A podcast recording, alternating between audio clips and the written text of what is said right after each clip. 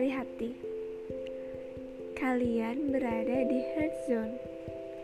Zona di mana kalian bakalan dengerin cerita-cerita yang dipenuhi oleh kejujuran dan kenyataan yang berasal dari hati.